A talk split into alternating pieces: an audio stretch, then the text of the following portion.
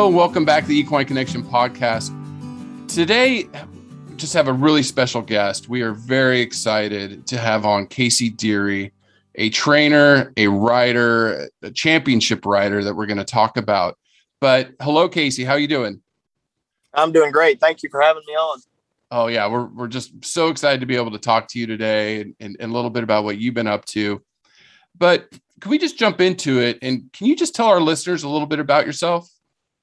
So, my wife and I run a business called Deary Performance Horses in Weatherford, Texas, um, and we specialize in reining horses. So we we kind of have our finger on every part of that that industry, from the very high end uh, open caliber horses to the beginner lessons and everything in between, from the youth riders to the uh, older select riders. Um, we have four children that have all been involved in this business one way or the other. Uh, and as they've grown older, they've you know moved on to their sports that they uh, that they have chosen to pursue. And then uh, my my two daughters still ride quite a bit with us there. I, learning about you and, and, and your life and seeing things on your website and everything. How do you do it all? I, I just got to tip my hat to you with four well, kids, as busy as you are it, it is 100% by the grace of God and a wife that works hard as I do. So mm-hmm. it's, so that's, that's the only way we manage to keep it going and keep ourselves sane. that's good. Yeah. Yeah. Yeah. So, you know, looking back on, on your childhood, our listeners and, and anybody that that's been around horses, when did your love for them really begin in your life? You know, I think I had the bug from the time I was born. Uh, I was I was born into a, a wonderful family. I have amazing parents that were, you know, they they did everything they could possibly do to to raise us and provide for us and give us opportunities. But the horses were just not something that was, you know, really in the budget, and uh, they didn't really know anything about it. So uh, I can remember as a small child walking walking to the neighbor's place and stealing mom's carrots and and uh, feeding the horses through the fence when I was really little. Mm-hmm. Um, and then once I was 15 years old, I had, uh, believe it or not, I had saved up a little money from some modeling jobs that I'd done back when I was cute. and uh, and I, I, bought my first horse through the newspaper, and so that's kind of what I did through all of high school was just buy and sell horses through the you know the Dallas Morning News or whatever newspaper I could run that stuff on, and I'd you know I'd flip them every four or five weeks or months or whatever I had them and just make a little here and there. And uh, that kind of bloomed into a business. I think we all can just kind of trace back to that that magic moment when you connect to a horse and it just it changes your life, right? Like it just you you just know that's your path, right? It it really from an early age I felt called to even though I was not born into this world or uh, you know really had any idea how the the horse show world operated. Uh, i knew i loved a horse and and i knew that uh, i knew that was the direction that i that my life was headed. So it it's all been obviously a huge learning curve early on and uh, you know took a lot of a lot of long hours and a lot of work to to make it happen. But um, it, i can tell you that when all of my friends were going out and partying and doing stupid stuff, I was going to bed early so I could get up and go back to work the next morning. So I, I definitely think that the horses gave me a focus and a passion, you know, to to keep me on the right path going through school. No, absolutely. I always I always tell my my friends get your get your kids involved with horses. It, it will keep them straight. absolutely. They don't have time to do anything else, so it, that's absolutely right. It is. It is. It is. Now, reading your story, you had a life changing riding accident early on in your career. How'd that affect your connection with horses? Uh, you know what? It was it was early in my my relationship with a horse. Um, I think maybe I was. It was the summer between my sophomore and junior year of high school, um, and it was a horse that I had actually bought as a baby foal and raised, and it was really a sweet, kind horse, just kind of a fluke accident. Um, but I had ridden him six or eight times, and I went to ride through a gate, and no problem opening it, closing it. And I was leaned over closing the gate, and something spooked him, and he jumped sideways, and um, he drugged me, I don't know, thirty or so feet by my foot in the stirrup, and I bit a pipe fence.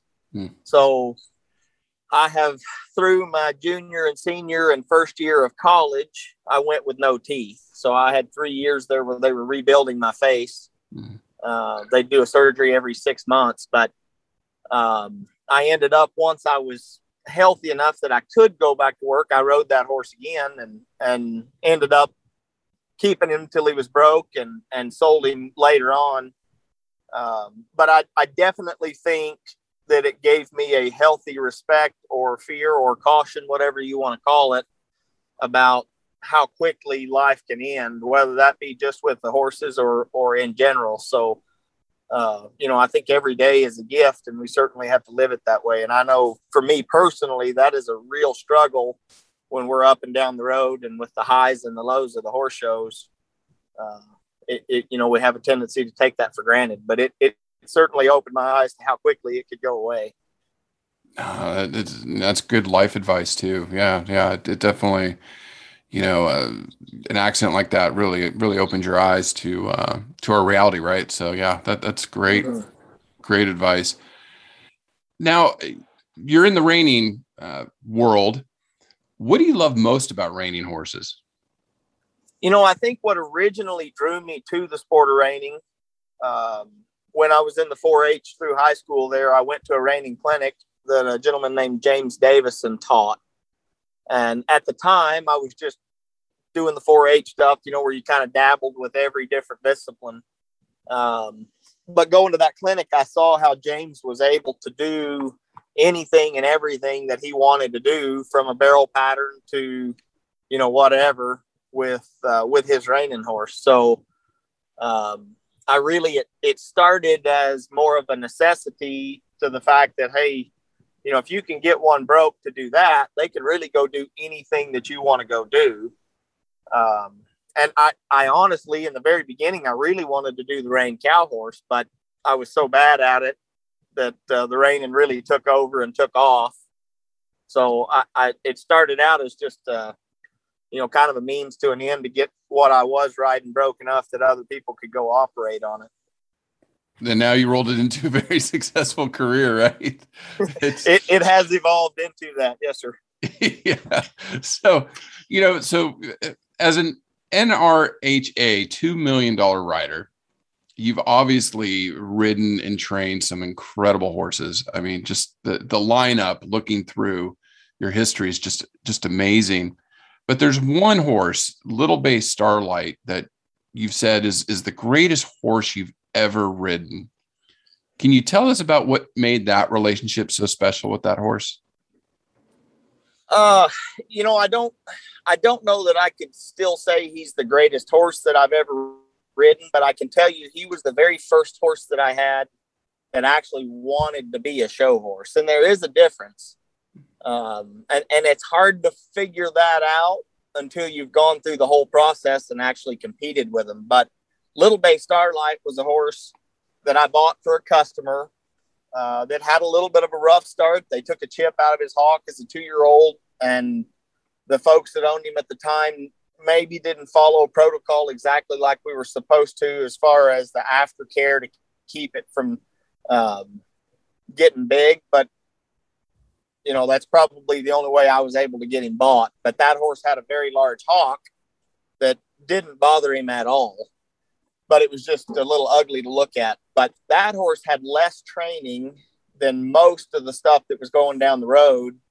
Uh, but he really enjoyed his job and he would really, really try for me. And that horse was one of the first ones that I've had that actually went in the arena and got better than what he rode outside.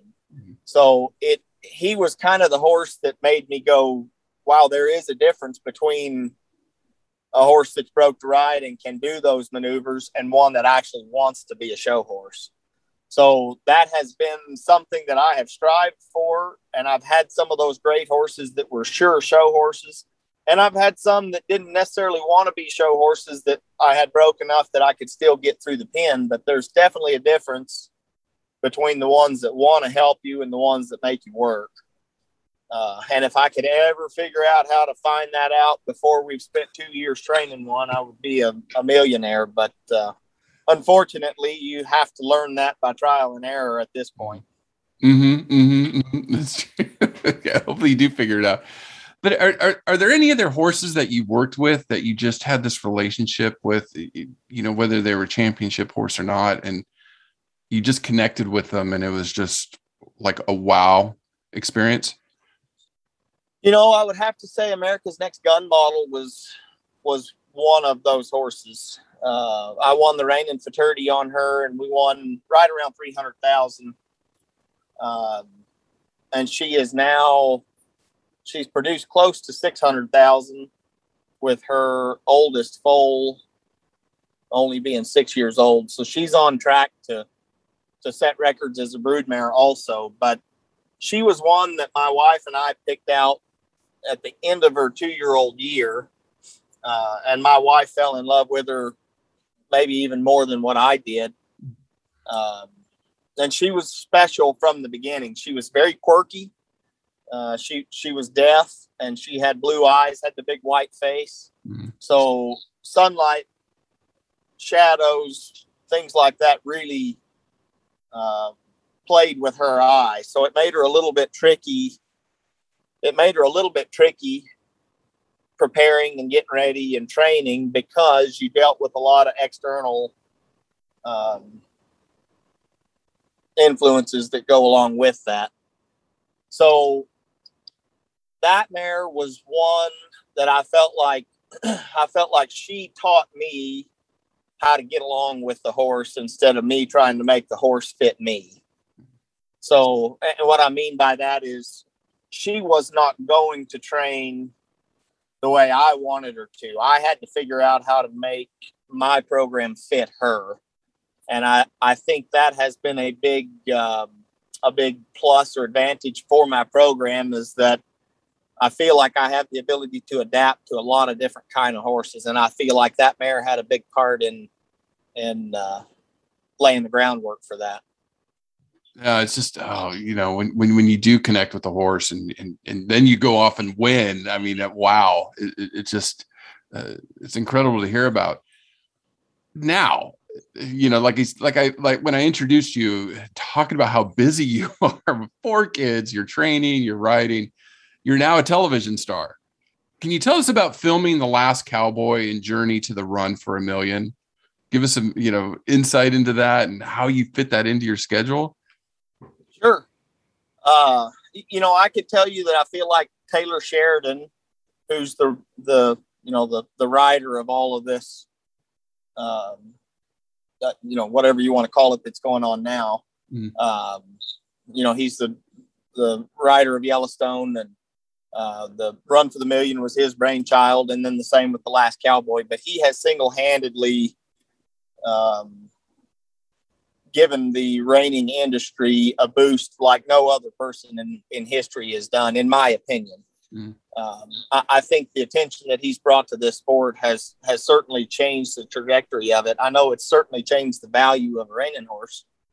Um, but for me and my wife, um, I, I feel like we try to live our lives daily like there's people watching because there really are. So we mm-hmm. really do strive to live a life that is, uh, I, I hate to say hard to scrutinize, but that's that's essentially what we try to do. We try to make sure that the image that we're portraying would make our parents proud and would make our kids understand the direction that life should head. So for us personally, we haven't changed a lot to make room for the TV show.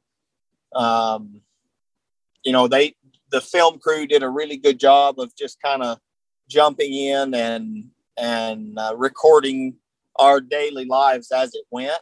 Um, I know that the first season going through, well, you know, maybe most of us guys, most of the guys that were on the last Cowboy didn't really feel like it portrayed us the way we had hoped it would portray us. Mm-hmm.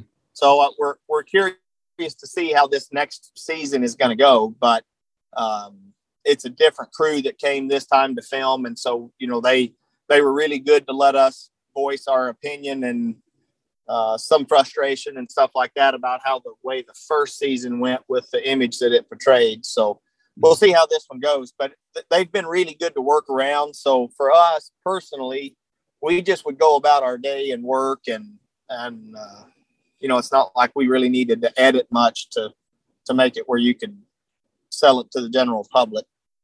No, I, I, could definitely see where where it would help the reining industry because it's just it's such an amazing discipline to watch, and and and I'm really uh, pleased to hear that it's helping get more visibility to it, and hopefully getting more young folks involved in the industry, you know, and inspiring Absolutely. them. Yeah, yeah. Now, it's it's very obvious that your horses receive the very best care on on all accounts, and we're very honored sure. you've chosen Tribute Equine Nutrition to be part of that. Can you just let it, you know, let our listeners some insight in what led you to choose Tribute for your program? Oh boy, it started way back with a horse named Gunner's Indian, and I I couldn't even tell you what year that was, but I had uh, I had a, a customer named Angelo Bertini from Florida that called me and had a horse that I knew well. And he asked me if I would try the horse. And I said, absolutely, I would love to. And he said that there's one condition he will eat this feed. And I said, no problem. I am happy to do that. So Indian got there and you know, looked amazing. And I continued with his feed, and um, you know, I could just see a difference in the way that horse looked, and the way he performed, and the way he behaved.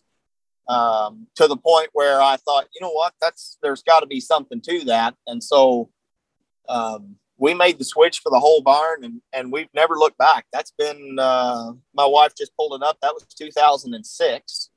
So we've fed that feed for 15 years now, and and there's never been there's never been one ounce of doubt that our horses were getting everything that they needed to be healthy. No, well, thank you for that, and you know, obviously, very proud of the products we put out, but you know, it, it's great to see our our customers go off and then win and and be very successful and, and happy. You know, healthy and happy horses and owners is what we want with that. Sure so just just final question, Casey. I know you're busy. You know, you're up in Ohio. How can our listeners learn more about Deary performance horses? I would say the easiest way would be to get on the on the internet and look up dearyperformance.com. Um, my telephone is always on, and I field phone calls throughout the day. And uh, I do not have an email address, thank goodness. My wife does, and she handles that. Uh, that's dearyperformance.com. And then we're also on Facebook and Instagram, which I also have absolutely nothing to do with. So uh, they can, you know, they're welcome to reach out that way. And I'm sure there's tons of stuff on YouTube and mm-hmm. all of that fun stuff also. That is, it is out there. I, I get the technology. You're like, okay, let someone else handle that. You're busy. Yeah. I, yeah. My phone dings nonstop between WhatsApp and phone and mm-hmm. text. So my wife does a really good job of taking that burden off of me. Yeah, I know, I know, but it, it you know it, it's needed in today's world, right? Social media and all that fun stuff. But absolutely. Yeah. Well, well, Casey Deary, thank you so much for spending some time with us. You know, giving us some insight into your world. You know, good luck in the future with not only the television series, but you know, with your career. It's been incredibly successful to date, and you know, thank you so much for for choosing Tribute and allowing us to to speak with you today. Absolutely, Chris. Thank you for the phone call. All right. Take care. Mm-hmm. Have a good one.